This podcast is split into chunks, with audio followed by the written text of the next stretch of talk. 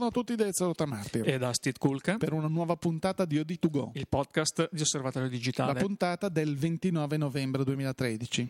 Altra settimana trascorsa, sempre più vicina a Natale, sempre tra, più freddo, tra, tra un mese, tra è arrivato freddo, sì. Finalmente il freddo in molte zone d'Italia, anche la neve, quindi occasioni, opportunità fotografiche eh, sempre piacevoli, sempre stando attenti però a non scivolare sul ghiaccio o sulla neve, oppure che vi cada la mano con la macchina in mano, così tac, assicuratevela, ecco, Assicur- potrebbe ecco. essere un regalo per Natale. Andate a fare l'assicurazione per la vostra attrezzatura, sull'attrezzatura fotografica, che ha il suo perché eh, anche contro il furto, perché purtroppo succede spesso quando si fa anche fotografia in viaggio, eh, a volte purtroppo succede che eh, gli zaini, le borse, le macchine fotografiche sì. scompaiano e mm-hmm. anche dalle automobili, come qualcuno che come abbiamo no, conosciuto come no. sì, sì. E in quel caso sono dispiaceri sono dispiaceri e un'assicurazione senz'altro lo, quantomeno lo tampona, perché non, certo, beh, no, non sostituisce non assolutamente sostituisce. Non è tanto il bene quanto magari il fatto che eh, ti portano via un'attrezzatura e le schede con le tue foto, quindi quello, quello ti fa veramente eh, arrabbiare, diciamo così. La prossima settimana poi cominceranno le luminarie natalizie.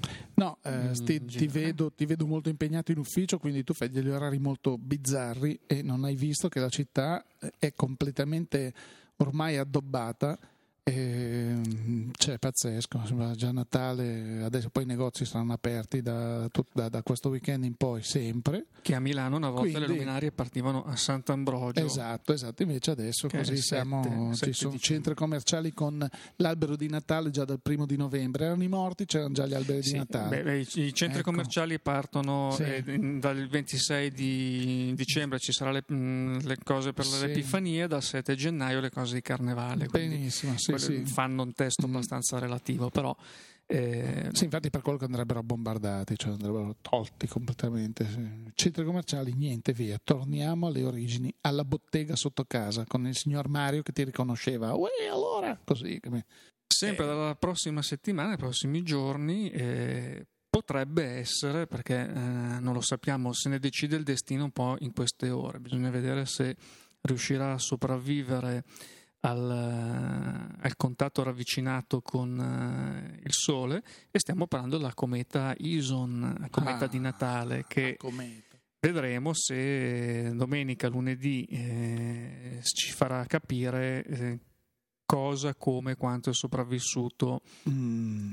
eh, di questa cometa, che eh, prometterebbe sulla carta di essere una delle photo opportunity più interessanti mh, a livello celeste negli ultimi anni. Quindi vuol dire che devo riesumare il mio cinquecento catadioptrico con il duplicatore, quindi una focale pessima, effe sedici credo.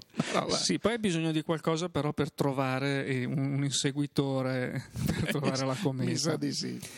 Ecco, allora, nel caso la cometa decidesse di farci sopravvivere, sopravvivere e, e allietarci i cieli di dicembre, magari ricordiamo qualche, rapidamente qualche indicazione mh, proprio basilare di fotografia astronomica e, e del cielo. Eh, la prima cosa da fare, Ezio, visto che lavoriamo con delle esposizioni tendenzialmente abbastanza lunghe, Eh, dovremmo disattivare qualcosa di molto importante, lo stabilizzatore, il sistema di stabilizzazione, assolutamente sì, perché altrimenti sulle lunghe esposizioni rischiamo paradossalmente di avere una foto mossa, eh quindi sì. prima cosa eh, è quella, e poi eh, che focale utilizziamo? Ma io direi, non so, un otto millimetri, pensi un quattordici, un coso così, pensi che vada bene? Perché così prendiamo proprio tutto bello il cielo, o tu, da come mi guardi, mi consiglieresti una focale lunga? Ma eh, diciamo che questa è un po' la scelta di chi vuole fare una foto più ravvicinata, chi vuole prendere un cielo. No, così mi viene in mente, perché dato che di solito in astronomia si usano i telescopi, niente niente che sia meglio usare una focale lunga. Sì. mh, per fotografare la cometa. Se vogliamo fotografare invece la cometa con eh, il panorama, con il tramonto con, o l'alba, invece Ovvio. magari andiamo su delle focali grandangolari. C'è comunque una formuletta che è utile ricordare eh, nel caso... Prendete nota. Parla il professor Steed. No, assolutamente, ho dovuto andarmela anche a ritrovare perché l'avevo dimenticata, devo... eh, che è la formuletta che permette, quando ci sono le stelle in cielo, di eh, ottimizzare, di ah, allungare aspetta, più possibile l'esposizione. Conti. Allora dovete contare tutte le stelle che riuscite, esatto. quella, dividere no? per pi greco mezzi. Esatto. E moltiplicare per la focale che state utilizzando. Ah sì sì, è una formuletta che mi ricordavo anch'io. Assolutamente, per evitare eh, la scia delle stelle la formuletta eh, ci dice che il tempo massimo di esposizione dovrebbe essere cinquecentocinquanta diviso la focale effettiva. Quindi se noi abbiamo una ventiquattro millimetri, cinquecentocinquanta diviso ventiquattro, ci dici tu sì, Ezio, cosa... sì. Ma facciamo una cosa semplice tipo cinquecentocinquanta diviso duecento per esempio fa due virgola settantacinque, perfetto, quindi il tempo sarebbe due secondi e settantacinque. due secondi e settantacinque, assolutamente. Quindi dotatevi di un cavalletto, amici, perché, perché dipende dal campo, eh, cioè, dall'angolo di campo eh, dell'obiettivo praticamente. Come, ehm, e eh, stando sotto questi limiti noi dovremmo avere le stelle fisse. Chiaramente eh, ricordo che eh, questa regola vale per la focale effettiva, quindi se noi abbiamo un trentacinque millimetri ma abbiamo una macchina A P S C che quindi ha un rapporto di crop di uno virgola cinque, uno virgola sei a seconda sì, poi sì. delle marche, bisognerà moltiplicare trentacinque per uno virgola cinque, uno virgola sei. Insomma, la, la matematica via, non aiuta la fotografia, o la fotografia non aiuta la matematica, perché in, introduce una serie di variabili che, amici, lasciamo stare, non fotografiamo le stelle, godiamoci la serata. Scommetto che tu sai calcolare l'iperfocale a mente. A mente, infatti. Bene, non... nel senso che mente, mente. Iperfocale. Eh, amici, la puntata si chiude qui perché, come avete capito, oggi abbiamo bevuto particolarmente. No, no, sono argomenti molto interessanti che però meritano un approfondimento, cioè un pochino a tavolino, effettivamente, per avere dei risultati, per ottenere dei risultati che non siano proprio quelli della fotografia nera piena di punti bianchi tutti sgranati. Mm. Cos'è questo? Ah, bellissimo. È, è la galassia, non si vede niente. Però diciamo che eh, la cometa, sempre che sopravviva, come abbiamo detto, certo. la premessa fondamentale è certo. quella, potrebbe essere l'occasione per sperimentare un po' anche di fotografia astronomica senza per forza Vero. doversi alzare alle tre alle quattro del mattino, perché una cometa visibile nel cielo del tramonto, le prime stelle che arrivano, direi che è molto è, bello, è un'opportunità sì, certo. piuttosto notevole. Rara. Eh, una cosa ricordiamo poi, eh, è chiaro che mh, tendenzialmente si mette a fuoco l'infinito, e in questo, mai come in questo caso, eh, però ricordiamo che molti obiettivi eh, l'infinito non è mai il fondoscala della eh, ghiera, ma un sì. attimo prima c'è sempre un po' di gioco, di gioco. Quindi eh, eventualmente con una messa a fuoco manuale prima e in condizioni di luce fare qualche esperimento per eh, poter mh, sistemare in maniera ottimale il proprio obiettivo. Beh, per esempio le nuove ehm, fotocamere, le fotocamere delle generazioni più recenti hanno la possibilità, attraverso la funzione Live View ad esempio, di inquadrare, regolare, proprio regoli bene il fuoco, così dopodiché puoi scattare senza problemi. Ma hai, hai, hai centrato proprio il tuo fuoco, hai fatto una messa a fuoco di precisione. Quindi questo è un vantaggio. A proposito di Live View, eh, i perfezionisti eh, tendono a eh, coprire più possibile qualunque occasione, qualunque mh, elemento della macchina fotografica che possa fare luce, quindi qualunque L E D, eh, lo schermo certo, di Live certo. View, e addirittura, se stiamo usando una reflex, anche il mirino, perché dal mirino può entrare luce. Certo, quindi, certo. Eh, Beh, sono... nelle, nelle reflex professionali abbiamo molto spesso una piccola serrandina mh, con un, un interrutorino, non so come dire, una, una piccola manopolina che chiude a mo' di serranda l'obiettivo, oppure viene quasi sempre dato in dotazione che è vicino alla cinghia. C'è un pezzettino di gomma che molti, molti chiedono, non sanno cos'è. Ma che cos'è questa cosa qui? E la danno al cane per giocare piuttosto che eh, la mangiano? No, è un... Fateci sì, caso, fateci eh, caso si incastra due piccole slitte che servono per coprire il mirino proprio in questa occasione. Il display si può disattivare con il tasto display uno, due, tre eh, pressioni, si, si spegne il display della macchina, quindi si cerca di ottenere il maggior buio possibile da questa parte. Assolutamente, quindi niente luci spurie. Poi chiaramente se uno eh, ha la possibilità eh, è meglio fare questo tipo di fotografie in campagna, al mare, insomma al di fuori della città, perché purtroppo non c'è inquinamento, l'inquinamento luminoso, luminoso certo, è un certo. grosso problema per questo genere di fotografia. Eh, mi viene da sorridere a proposito delle comete perché mh, ormai tanti anni fa ci fu la famosa cometa di Halley, se ti ricordi, no? millenovecentottantasei credo che fosse. Mm. E ricordo che un amico mi chiese un obiettivo, forse proprio il cinquecento catadiotrico, che io gli dissi: guarda, è bellissimo perché avvicina molto, cioè, però è veramente buio, un'ottica fissa, eh, focale fissa otto, quindi figurati, di notte devi lavorarci tanto. E so che poi mi presentò questa serie di fotografie nere con... Comunque abbiamo sviluppato queste foto pazzesche, un risultato pessimo. Lì molti si scoraggiano, perché? Perché non ci si avvicina appunto a questo tipo di fotografia così, a cuor leggero, perché i più entusiasti, i più vicini a questo tipo di, di, di fotografia ovviamente saranno dotati di telescopio, ci sono anche macchine fotografiche che hanno delle predisposizioni particolari, ricordiamo la, la sessanta A, o la, la, la, la, la della Canon, la venti D A, che la venti D A, la, la sessanta D A che, che hanno tipo non hanno il filtro anti-alias, hanno, sono studiate, diciamo, predisposte per la eh, fotografia eh, astronomica.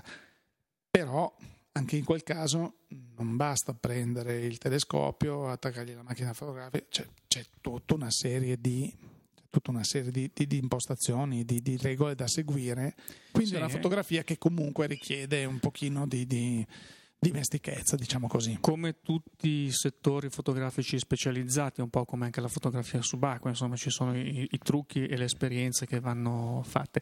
Tra l'altro tu ricordavi appunto eh, l'assenza del filtro anti-alias, eh, su, una volta era limitato proprio a questi apparecchi eh, dedicati esclusivamente alla astrofotografia, adesso che mh, in commercio ci sono invece molte macchine fotografiche che non hanno il filtro passabasso, per motivi invece che con la fotografia astronomica non hanno niente a che vedere, eh, può essere un'opportunità anche per mettere alla prova e eh, ricavare delle belle fotografie mh, della cometa, della luna, dei, di, del cielo in genere. Quindi vabbè, noi vi abbiamo dato un po' qualche... qualche drittarella, speriamo di essere riusciti anche scherzosamente anche esatto, di sì. eh, avervi ingolosito verso questo tipo di fotografia che può dare senz'altro delle belle soddisfazioni, chissà magari aprire anche qualche nuovo eh, campo di indagine, di sperimentazione no, no, fotografica adesso, per il nuovo anno. Adesso che abbiamo queste, queste feste imminenti, appunto, come dicevamo, eh, c'è, c'è la festa dell'Immacolata, c'è per i milanesi c'è anche Sant'Ambrogio, che quest'anno abbiamo voluto, eh, come dicevamo, riunire nel sabato e domenica, per cui niente, ce le siamo fumate, un'occasione per dire questo sabato e domenica che è anche Sant'Ambrogio e l'Immacolata, cosa facciamo? Studiamoci questo. Sono opportunità, opportunità, Steve. Andiamo avanti. Andiamo avanti, ma riagganciamoci a quello che dicevamo un attimo fa.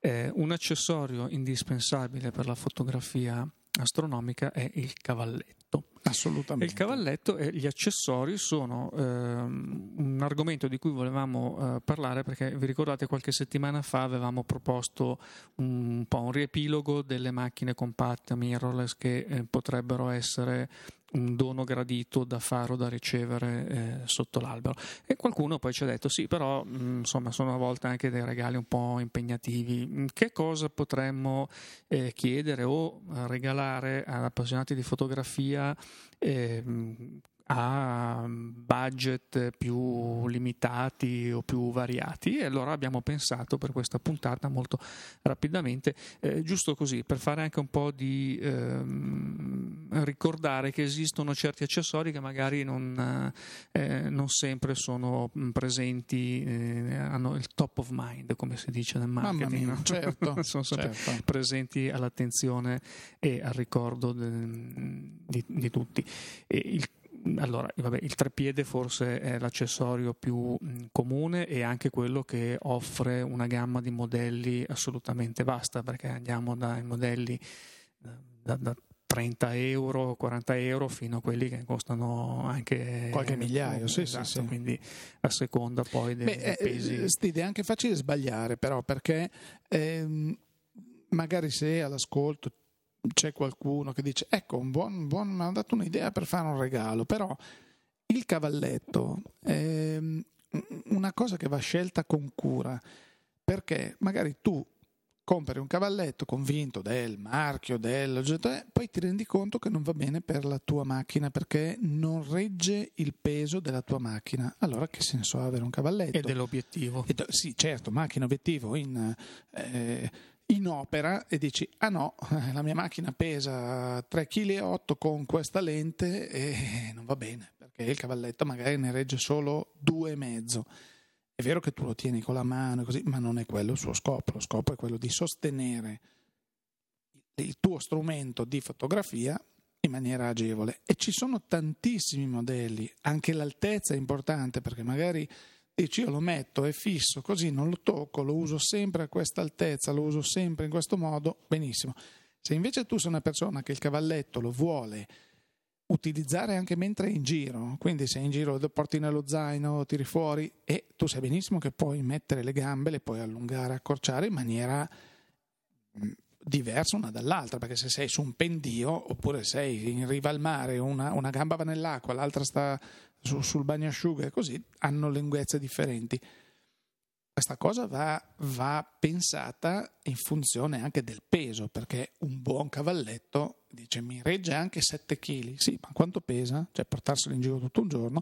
Ecco che allora ci sono dei cavalletti studiati in materiali, fibra di carbonio, cose, materiali compositi che pesano molto meno, sono assolutamente leggeri da portare, reggono tantissimo peso, ma ti alleggeriscono non poco il portafogli, perché comunque parliamo di qualcosa che eh, parliamo di qualcosa di serio. Mm, viaggia sempre tra i seicento euro stando bassi in su, quindi c'è tutto un discorso da fare. Così come poi entra in gioco la testa, cioè il cavalletto non è più il cavalletto visto come c'era una volta. Ho bisogno di un cavalletto, sì, alto quanto questo, tre gambe, quattro segmenti, due segmenti, qualcosa centrale, sì.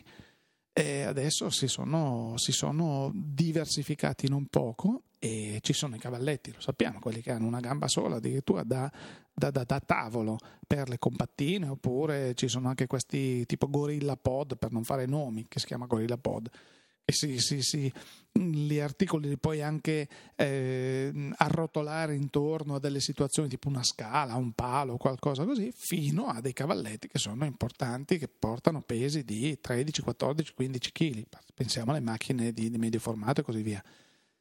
Quindi è, è, può essere, c'è il monopiede, perché qualcuno dice ah, il monopiede, carinissimo, però il monopiede devi essere molto attento, ti aiuta sicuramente a dare stabilità alla tua macchina quando scatti, però se non sei più che attento, eh, magari col monopiede tendi a ruotare o a inclinarti da una parte o dall'altra senza accorgertene. È vero che le macchine di oggi magari hanno l'inclinometro, hanno l'orizzonte elettronico, ma magari tante non ce l'hanno. Tanti cavalletti hanno la doppia bolla, sia verticale che orizzontale. Sono tante le cose da guardare. Sicuramente è un, eh, è un accessorio che, che comunque fa gola a tanti e, e potrebbe essere un ottimo regalo per le festività. Ecco. Un altro tipo di accessorio di cui io sono un, un convinto sostenitore, nonostante eh, la fotografia digitale abbia in qualche modo eliminato la necessità di molte tipologie, è quello dei filtri filtri ottici, perché ci sono comunque dei filtri che eh, insomma eh, ancora oggi o ci sono o non ci sono. Il computer poi non riesce a fare eh, a replicare le funzioni. No, oppure spesso si vede che c'è un computer, c'è un filtro però, un po' farloccone. Ecco. Pensiamo ai, ai filtri polarizzatori, per esempio, che sono essenziali eh, non solo se vogliamo avere l'effetto, l'effetto dell'acqua o della trasparenza eh, del vetro, così no, che no, sono certo, per certo. esempio mai capita di fare sì. spesso delle foto uh, attraverso delle vetrine e, e senza polarizzatore non, non si riuscirebbe mai, così come anche fotografie in piscina o al mare, mare. Mh, dove c'è acqua senz'altro eh, aiutano. E poi sono vabbè divertente, ma poi questo è un tipo di effetto che invece si può anche eh, simulare al computer. Ricordiamo che il polarizzatore è eh, eccezionale quando si fanno eh, quelle fotografie di mh, spiaggia, sabbia e mare, tipo le isole del Pacifico, no? Quindi sì, sabbia sì, bianca, sì. Con i bei cieli blu, così. Come un altro filtro che è sempre molto utile, trova sempre applicazione anche nel mondo digitale, sono i, i filtri a neutral density, certo.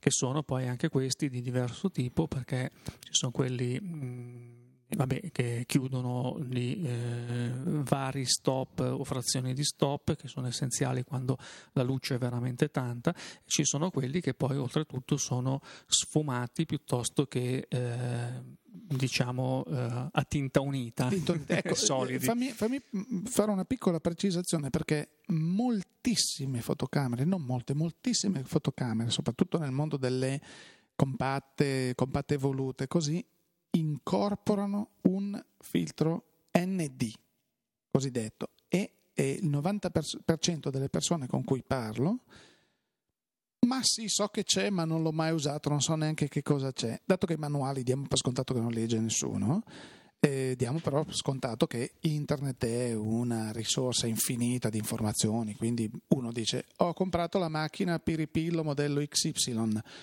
boh, cos'è questa roba N D? Guarda, è un filtro neutral density che ti permette di fare questo e quest'altro. Al mare, in so- quando fai delle foto dove c'è un'illuminazione incredibile, questi filtri vengono...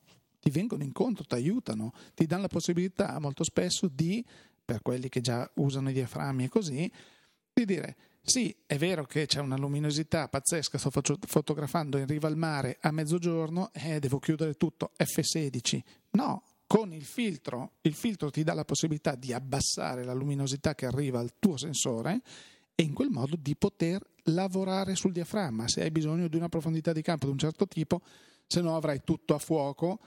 E dici no, voglio sfocare la foto di mia moglie il primo piano, eh, se devi ricorrere a qualche trucco, perché sennò con quella luminosità chiudi tutto, sennò ti viene tutto bruciato. E poi queste anche sono do... piccole cose che eh, non, non c'è da andare chissà dove a, a, a scoprire la, la cometa, cioè uno ce l'ha on board, ce l'ha già, però deve solo capire che le, le deve usare, come usarle. I filtri N D sfumati invece ricordo che sono sempre eh, utilissimi quando occorre Eh, non so, in scene dove c'è una forte eh, differenza tra le alte luci e le ombre, e quindi occorre abbassare la parte più illuminata senza abbassare anche eh, la parte in ombra. Quindi questi sono sempre filtri che eh, è comodo avere. Oltretutto eh, ricordiamo che ogni obiettivo più o meno ha il suo diametro, quindi Eh, non è che uno dice oh, ho preso un filtro N D e sono a posto, eh, perché no. Ci vuole eh, del diametro a seconda dell'obiettivo, eh, quello che chiude di più, quello che chiude di meno, quello sfumato, quello non sfumato, quindi già solo rimanendo nel campo della neutral density eh, volendo si possono fare dei regali di Natale quest'anno, l'anno prossimo, tra due anni, certo, tra tre anni, certo. Quindi, beh, e anche non, questo, non dimentichiamo... e non sono, e non sono tra l'altro degli investimenti no, no, no, no. Fo- folli eh, che danno grandi soddisfazioni. Non dimentichiamo che eh, tra l'altro anche tra i filtri sfumati, che tanto sono belli, sono creativi, danno la possibilità di, ci sono anche dei filtri ovviamente eh, software, però una casa su tutte, ricordiamo Cocaine, che ha fatto la storia del filtro negli anni settanta ottanta ed è tornata alla carica proprio l'anno scorso. Eric Clapton scrisse una canzone intitolata Cocaine. E con questa notizia, amici, vi salutiamo, perché niente, comunque la giornata Eh, sì, sì, adesso ci faranno causa perché vabbè, sia Eric Clapton sia la, la Cocaine, ovviamente, perché mh, comunque niente, eh, dopo allora Cocaine, scritto Cocaine, C O C K I N, francese, eh, questi filtri quadrati con un portafiltro che si adattava alla, al, al tuo obiettivo, quindi a seconda della, del diametro dell'obiettivo aveva questo portafiltro sul quale inserivi fino, mi sembra, tre, avevi la possibilità di, sì. di inserire fino a tre filtri. Questi filtri graduati che si vedono tanto al cinema, tanto nelle pubblicità, dove abbiamo questi cieli sempre meravigliosi, questi verdi stupendi, oppure questi tramonti pazzeschi. Dovevano prendere questi tramonti? Perché questi film, l'uso saggio, sapiente di questi filtri dà la possibilità di ottenere delle foto molto caratteristiche. Ci sono anche, anche i filtri per l'incarnato, per esempio, sì, che sì, per il ritratto, che ho i filtri flu, che poi molto spesso, io ricordo, venivano presi questi filtri neutri, i, i filtri U V, questi sì, ultravioletti, sì, sì, che sono filtri che eh, spesso ancora oggi si usano per proteggere, proteggere il, ve- il vetro, il vetro dell'obiettivo, del, dell'obiettivo. semplicemente mm. e venivano, eh, veniva spalmata della, o della vaselina o, o, e, e praticamente si otteneva quell'effetto flu che andava molto di moda negli anni settanta perché c'era eh, eh, David Hamilton, ma c'era anche quell'altro fotografo, ce n'erano di, beh, allora poi famosissimo, una... che eh, adesso, grazie anche a questi principi di Alzheimer, non ricordiamo, perché Odi due Go va in onda così, pronti via, non con la Wikipedia davanti. Noi qui quello che sappiamo lo sfoderiamo senza troppe storie, Steve, capito? Non abbiamo il Wikipedia davanti che uno dice cosa mi devo vedere, no, qui tutto in diretta, pronti via. E Hamilton aveva queste immagini di ragazze fantastiche, sempre con questa nuvoletta di... di Eh, flu intorno, ed era un grandissimo utilizzatore di queste tecniche, non tanto dei filtri quanto di queste tecniche del, del soggetto a fuoco e poi questo mondo così etereo intorno, un po' nebbioso, un po' nebbioso così. Poi ovviamente se ne fai, ne abusi come tutte le cose, per la gente che, che foto sono, che, ecco, è un però, po' come il fisheye, che è, è fish bello eye, vedere un po', poi bello, dopo due foto dici vabbè, ok. Senti, poi eh, un altro accessorio eh, che è caduto un po' in disuso con, eh, negli ultimi anni, ma che ha sempre la sua utilità, ed è l'esposimetro.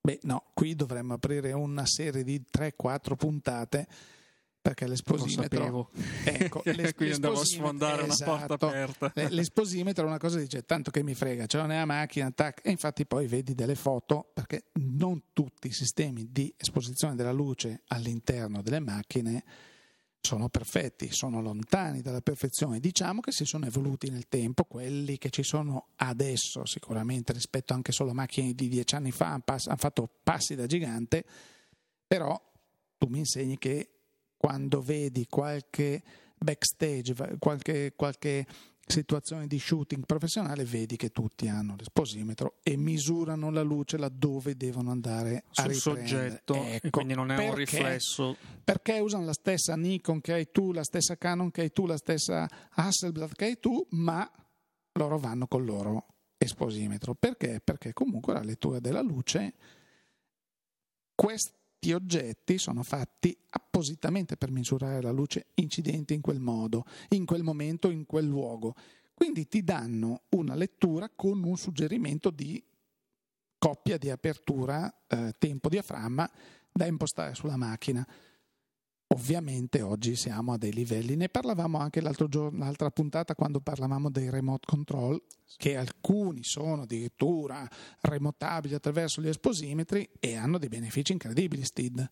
Sì, anche perché alcuni di questi esposimetri possono comandare in remoto i flash, quindi basta premere un pulsante e si fa la lettura, avendo fatto scattare il lampeggiatore, e quindi si ha la lettura totale della luce con i flash e la luce senza flash. Quindi poi dopo si possono fare anche le sottrazioni dei due valori ed eventualmente modificare l'impostazione eh, dei flash a seconda. Poi anche qui si possono fare in gruppi di flash, la cosa può diventare anche abbastanza complicata volendo. Beh, perché anche perché questi esposimetri hanno addirittura la possibilità oggi di eh, memorizzare un una serie di fotocamere con il loro, cioè con, con dei profili fatti per Canon, fatti per Nikon, fatti per X. Eh, io ho tipo tre fotocamere, mi faccio un profilo per ogni fotocamera perché ogni sensore risponde in un modo diverso, quindi l'esposimetro mi permette di capire come leggo la luce con la mia macchina e impostarla in, in determinati modi e passare da, un, da una macchina all'altra solo scegliendo sull'esposimetro il tipo di scena, il tipo di fotocamera che sto utilizzando.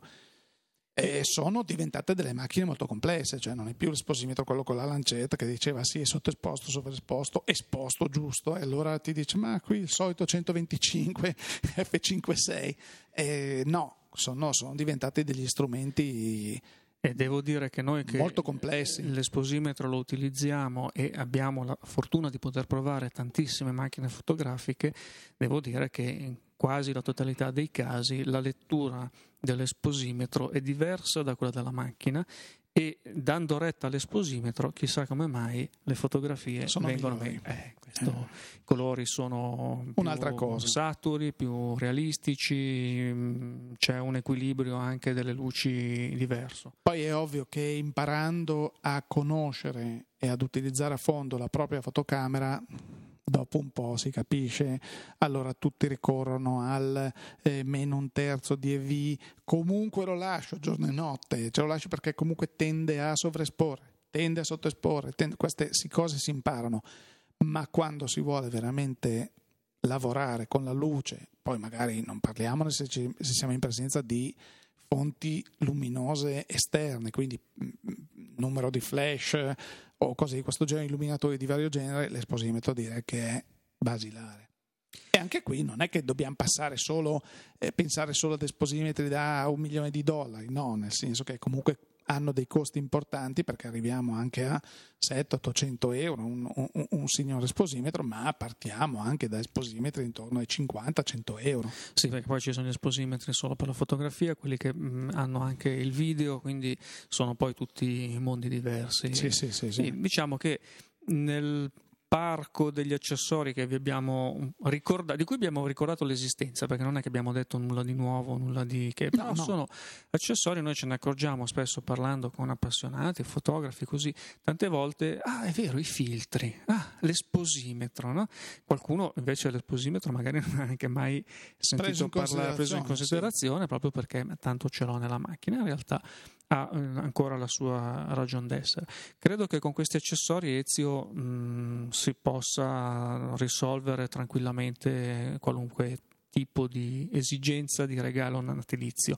Ci sono poi anche altri accessori di cui magari parleremo alla prossima puntata, prossime sì. puntate per sì, i regali dell'ultimo minuto. Sì, ma non abbiamo, non è che abbiamo dimenticato, non abbiamo parlato delle borse, dei sistemi di trasporto, dei, dei, dei sistemi di protezione. C'è chi nelle vacanze di Natale, qualcuno dirà sì, ma voi parlate sempre di gente fortunatissima che se ne va in vacanze in quali, chissà quali lidi a fare la fotografia subacquea, però non è Natale e le vacanze estive così, tanta gente dice però una bella fotocamera mi piacerebbe unirla, ci sono le custodie per la fotografia subacquea, ce ne sono tante di, di, di, di categoria di accessori, così come il remote control, così come i flash, non abbiamo parlato dei flash ma degli illuminatori, ci sono un sacco di cose di cui, di cui parlare, però però direi che anche per questa settimana il tempo a disposizione ormai è andato.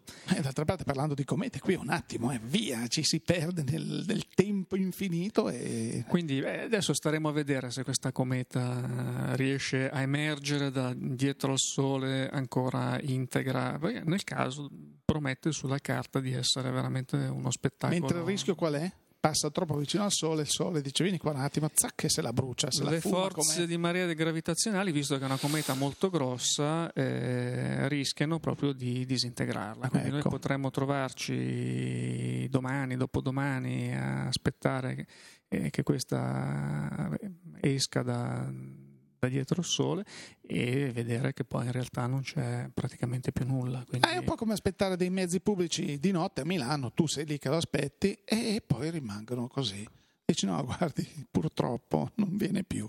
ah eh sì sono sì, sì. E beh sono casi della vita, chi le commette, chi la ventiquattro, quello che è, quello che ti aspetti. Vabbè, adesso qui stiamo un po' bene, debordando bene. Tra comete e mezzi pubblici. Eh, io direi che vi diamo appuntamento sulle pagine di Osservatorio Digitale, anche perché sta per uscire il numero, il nuovo, numero. nuovo numero bimestrale, questa volta dicembre-gennaio, certo. perché certo. poi insomma un pochino di vacanza ce la faremo anche noi tra un mese. E, e sulle nostre pagine social, sul comparatore di fotoguida e fotoguida, eh, fotoguida ovviamente. E poi, per quanto mi riguarda, da Steve Culca e da Ezio Rotamarti, grazie per l'ascolto, a risentirci.